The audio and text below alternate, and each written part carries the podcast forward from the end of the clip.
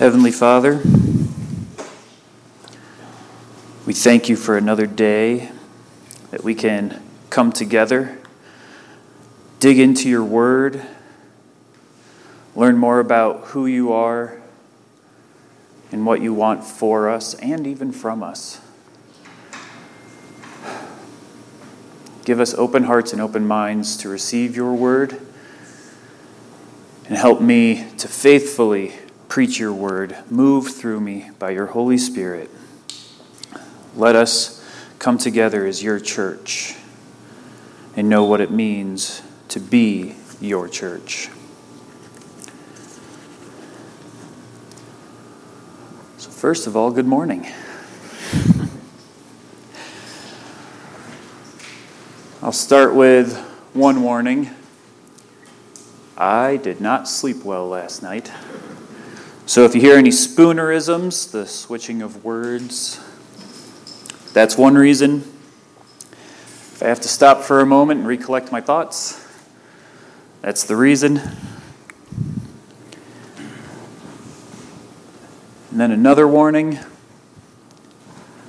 I'm actually nervous to preach this message. Because we are talking about the holiness of the church. And what does that mean? What does that look like? And I'm going to keep asking the question what is life? Not so much what makes a thing living, but more who is living?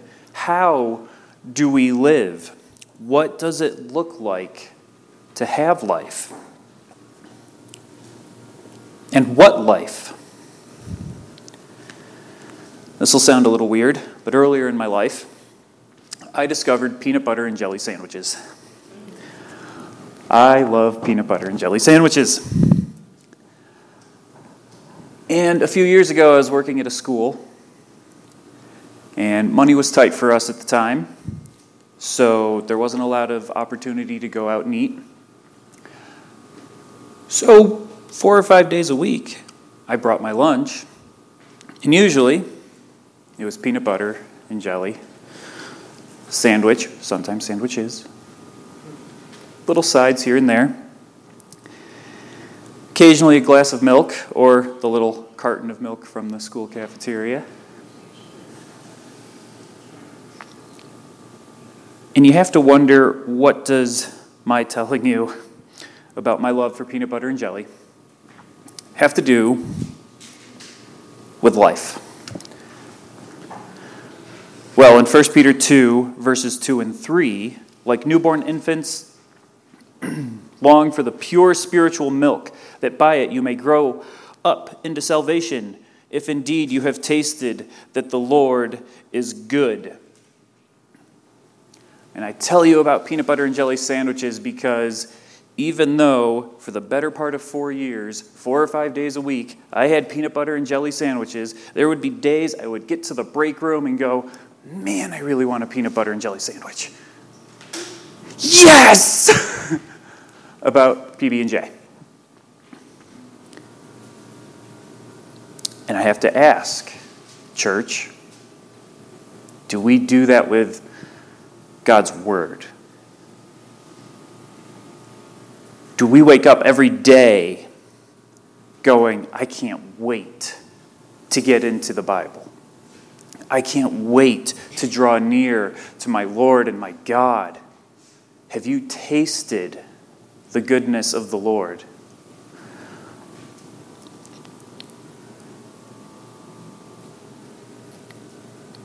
And then we might think, what happened to verse 1? Why did I skip that?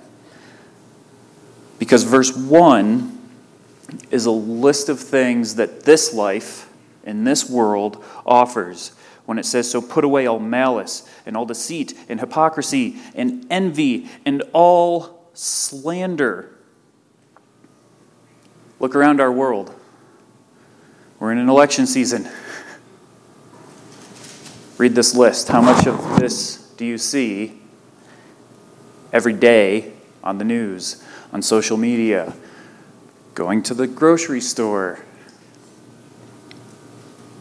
An earthly mind is focused on things such as malice, hatred towards somebody, deceit, hiding who you really are, or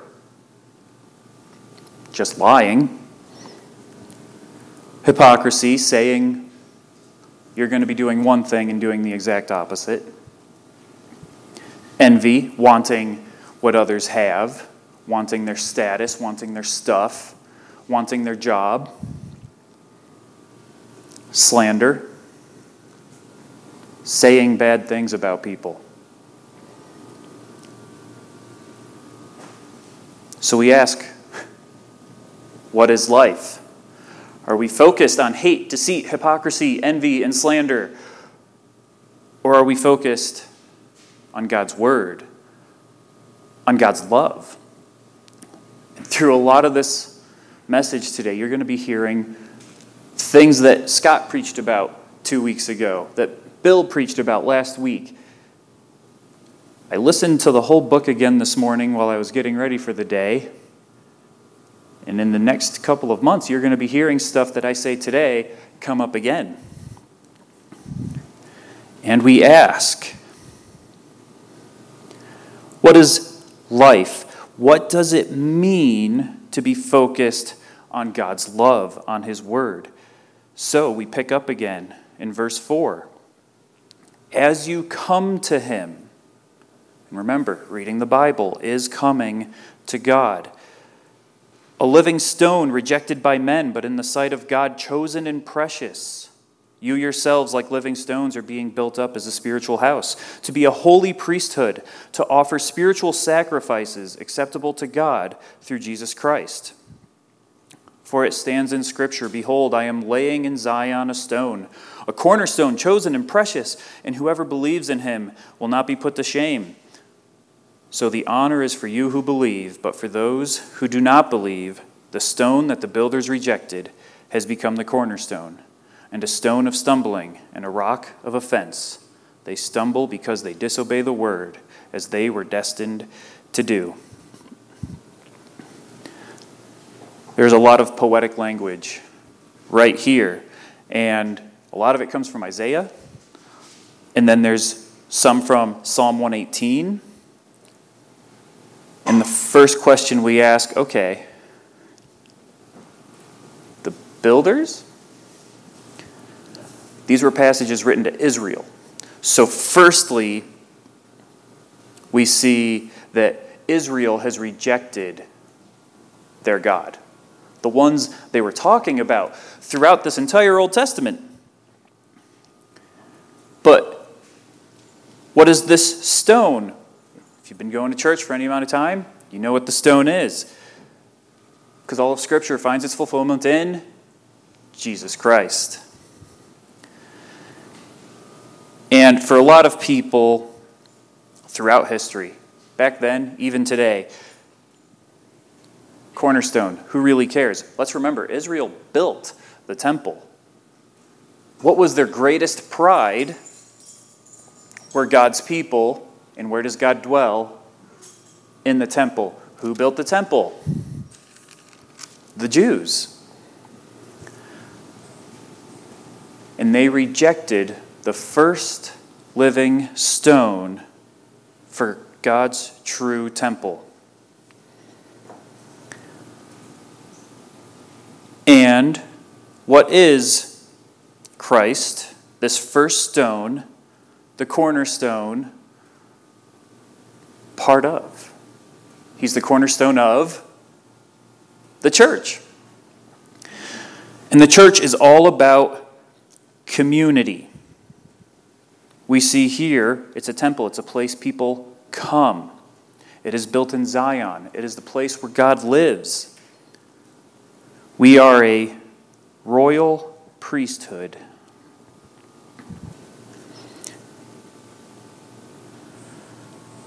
We are God's community.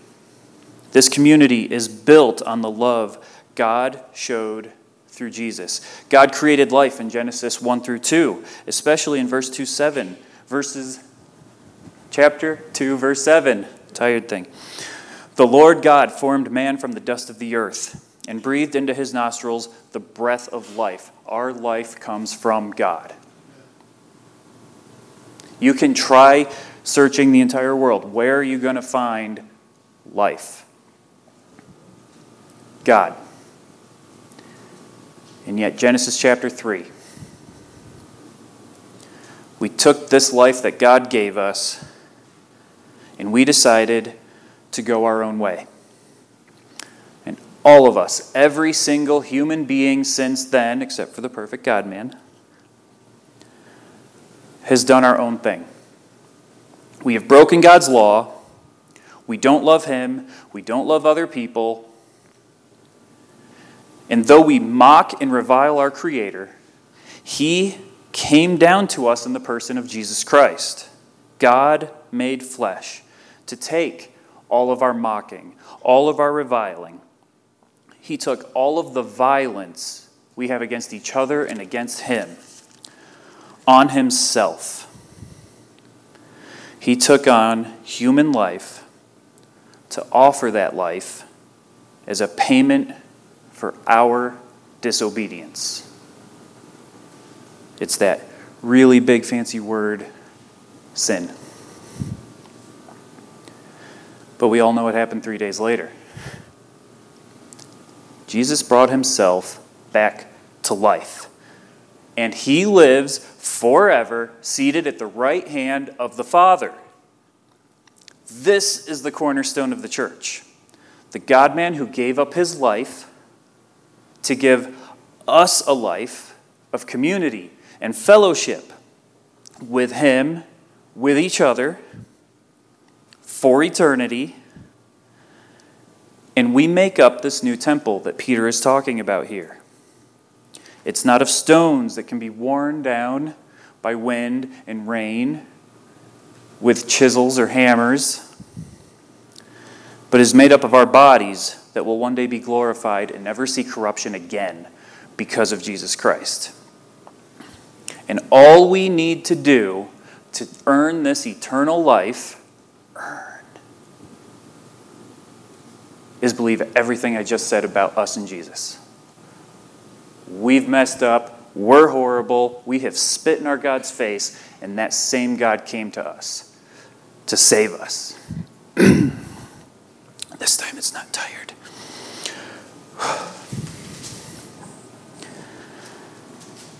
But we know people still reject him.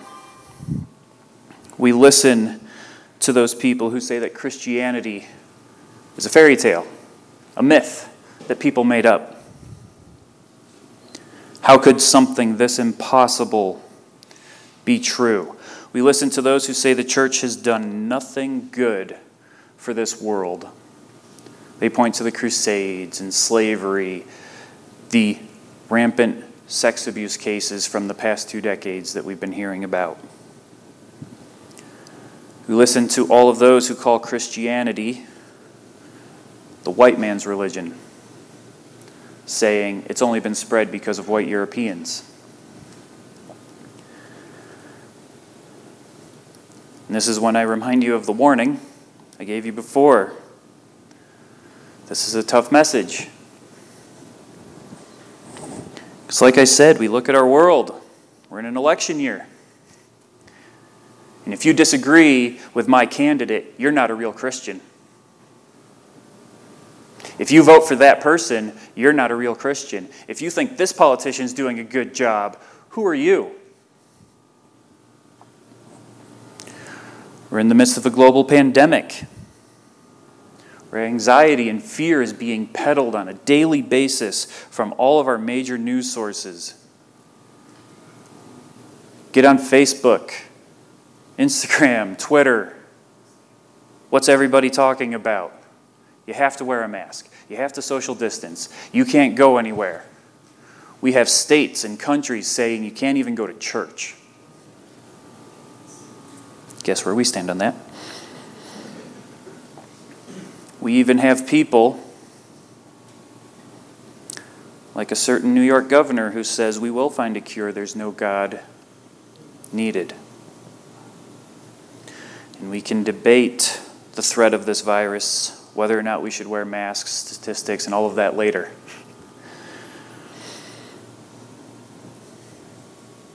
But now we have, especially in our nation, another threat. Racial tensions are higher than they've been for a long time. Get online, turn on the news, hashtag Black Lives Matter.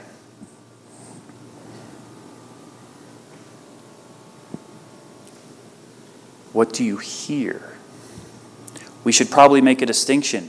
There is both this organic movement, people just flooding out into the streets, and then there's the actual organization that has chapters and leadership across the country and around the world. And I will say, Christian, we can't support the organization. Go to the website, blacklivesmatter.com, what we believe. Christianity is the white man's religion. Reject it. Family. The way we see family two parents, kids, that's not how it's supposed to be. They want to get rid of biblical marriage and the family. They have an anti biblical definition of gender and sexuality that they want to push. They are unapologetically pro choice, pro abortion, that it is a fundamental right of humanity. And their leadership proudly tells everybody that they are Marxist. They want to see at least socialism, if not communism. The stuff that destroyed nations around the world and is inherently atheistic. And they say no one person can know the truth. And to say otherwise is another one of the greatest sins. But what about the average person going out protesting? Do they all believe that? Of course not. So, Christian, what do you hear from these people? Do you hear, I hate white people? Or do you hear, I turn around and I see my family being arrested? I turn around and I see my cousin shot. What's going on? They're saying there is systemic racism. And I'll tell you right now, there is. A lot of the laws on our books in this country were created to put minorities down. These are people who see a society that seemingly doesn't care about their well being. They can see a discrepancy in how people, even in the church, say people should be treated, but then turn and, if they turn, they feel ignored.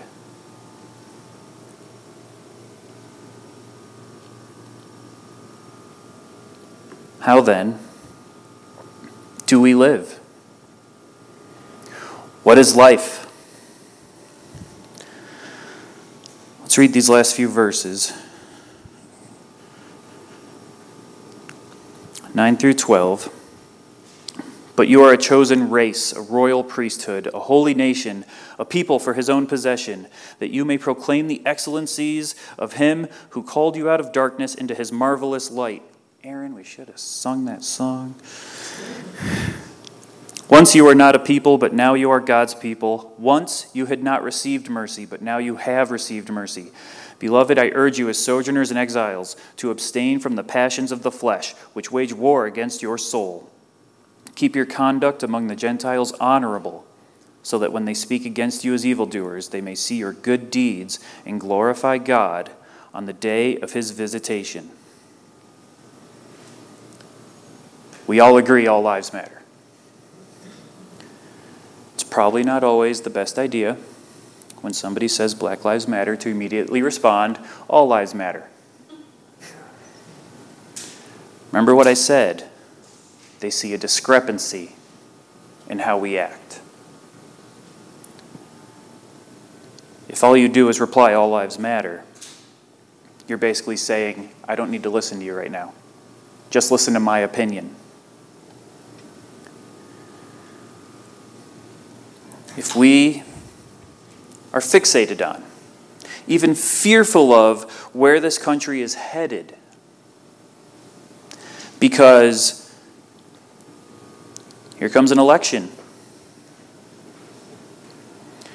And we're offended and have heated discussion or even arguments over how certain elected officials are destroying our country, if we know that those people are idiots who want to undermine our society,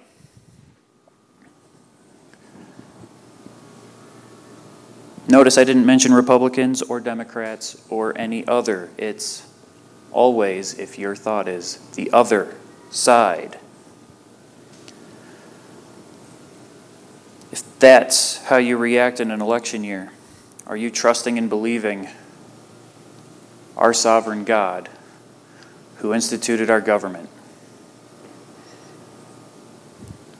Are you building this community that He has called us to based on God's love? We see all of the protests. Not all of the protests are about Black Lives Matter. Because what's the other big thing facing us right now? Pandemic.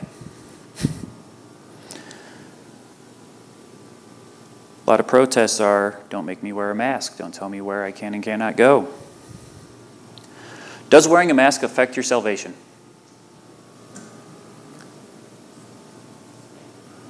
But what is life?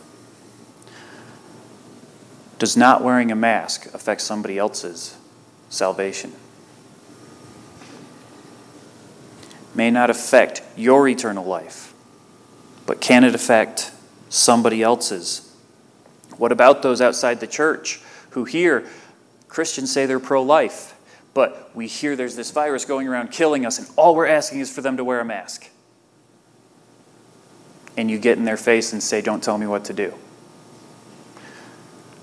Is that your Christian freedom? Yeah. Is it Christian love? Am I saying you have to wear a mask everywhere you go? Am I saying everything that they're telling us is accurate, true, right? Turn on the news, you're going to get a different response every day to what the science says on all of this. But we're not worrying about what the science says right now. We're not worrying about what the politicians say. We're really not even worrying what other people say. We're worrying, quote unquote, about what are we doing to bring others to Christ. And if all you're going to do is rant and complain about everything we see that's wrong in this world, about the freedoms we're having taken away, just remember, first century Christians were burned alive, were hung from trees, were crucified, tarred and feathered, boiled. And they were just asked to say, it's okay to have other gods.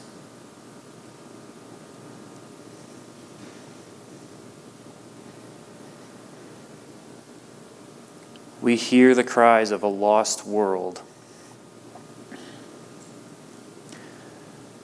And I have to ask are we pushing our own understanding of life on others? Or are we letting them push their understanding on us? What is life?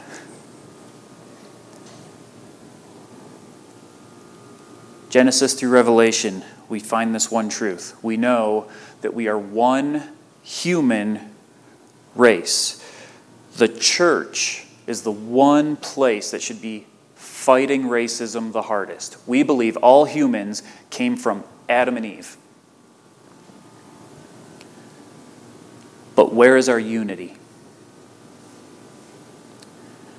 It is only found in Christ. There is enough malice, deceit, hypocrisy, envy, and slander in this world.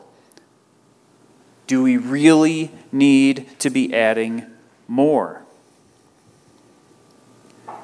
Because we are a chosen race, a royal priesthood, a holy nation, a people for his own possession, that we may proclaim the excellencies of him who called us out of darkness and into marvelous light. Once we were not a people, and now we are a people. We are kings and queens. We are priests administering the sacraments of love, joy, peace, patience, kindness, gentleness. All of these things to a lost and hurting world. It's kind of interesting is that it says, long for the pure spiritual milk. And the word for spiritual is logikon, which is where we get our word logic.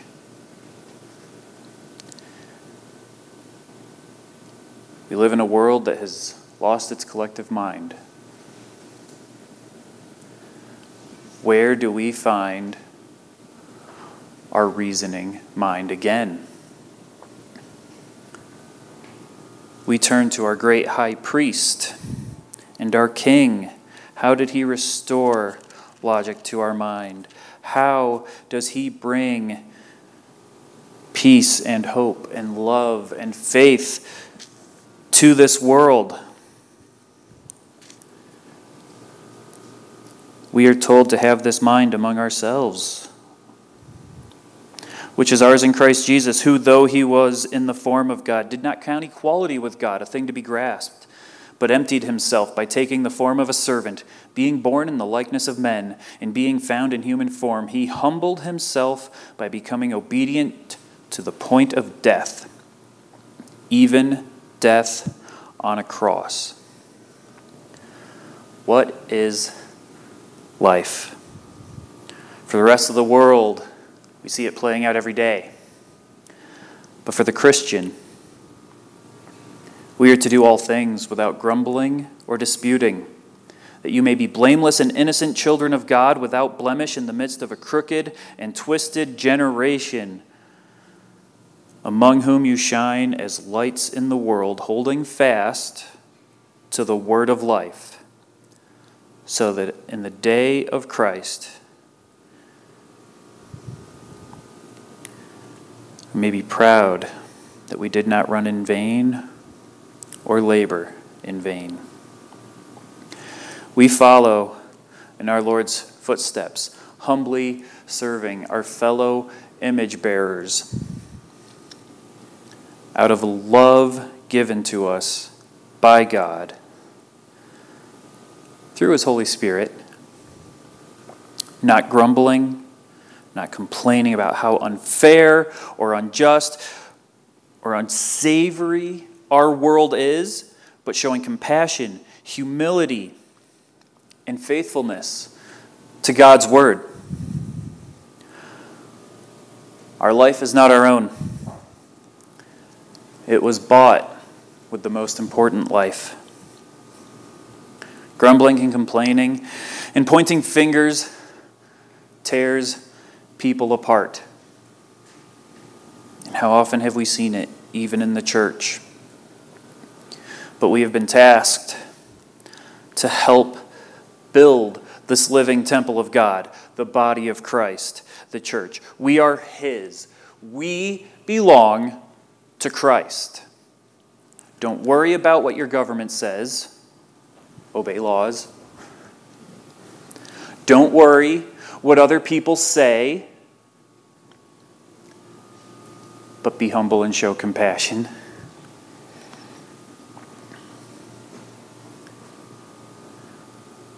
We draw closer to God by reading His Word, abiding in His Word, and living out His Word in our everyday lives. You can't abide in His Word if you're not reading it. You can't live it out if you don't know what it says.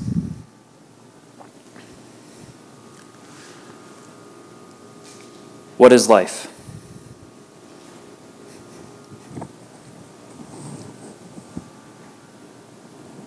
World says a lot of different things. But what does the Word say?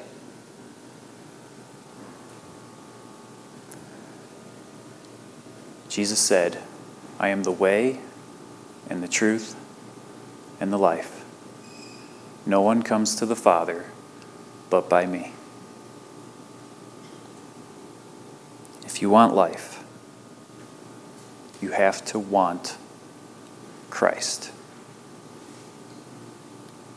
The pure spiritual milk we get is that gospel that we are saved.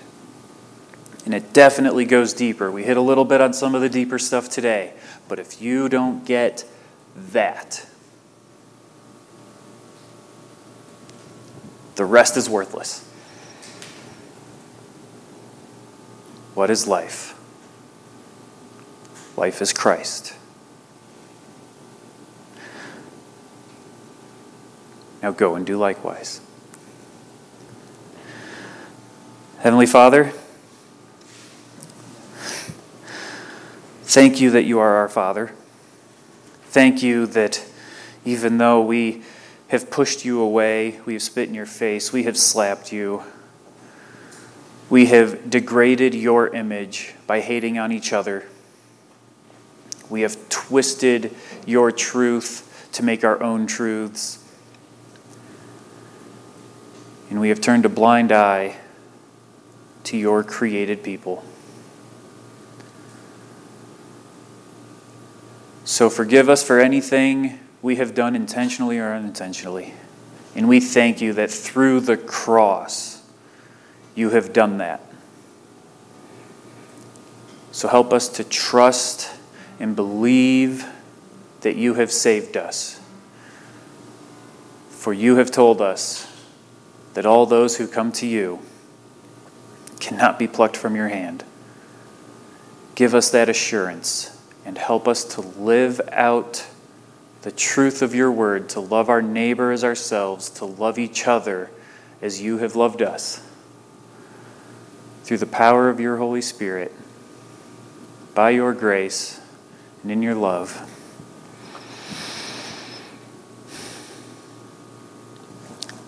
And as we are about to pass the baskets, we ask for your blessing on our giving. You said that you will bless those who give from a cheerful heart. So, Lord, we ask for your blessing now on this offering, on these people. But beyond money, may we offer ourselves to a lost and hurting world for your glory. We pray in Jesus' name. Amen.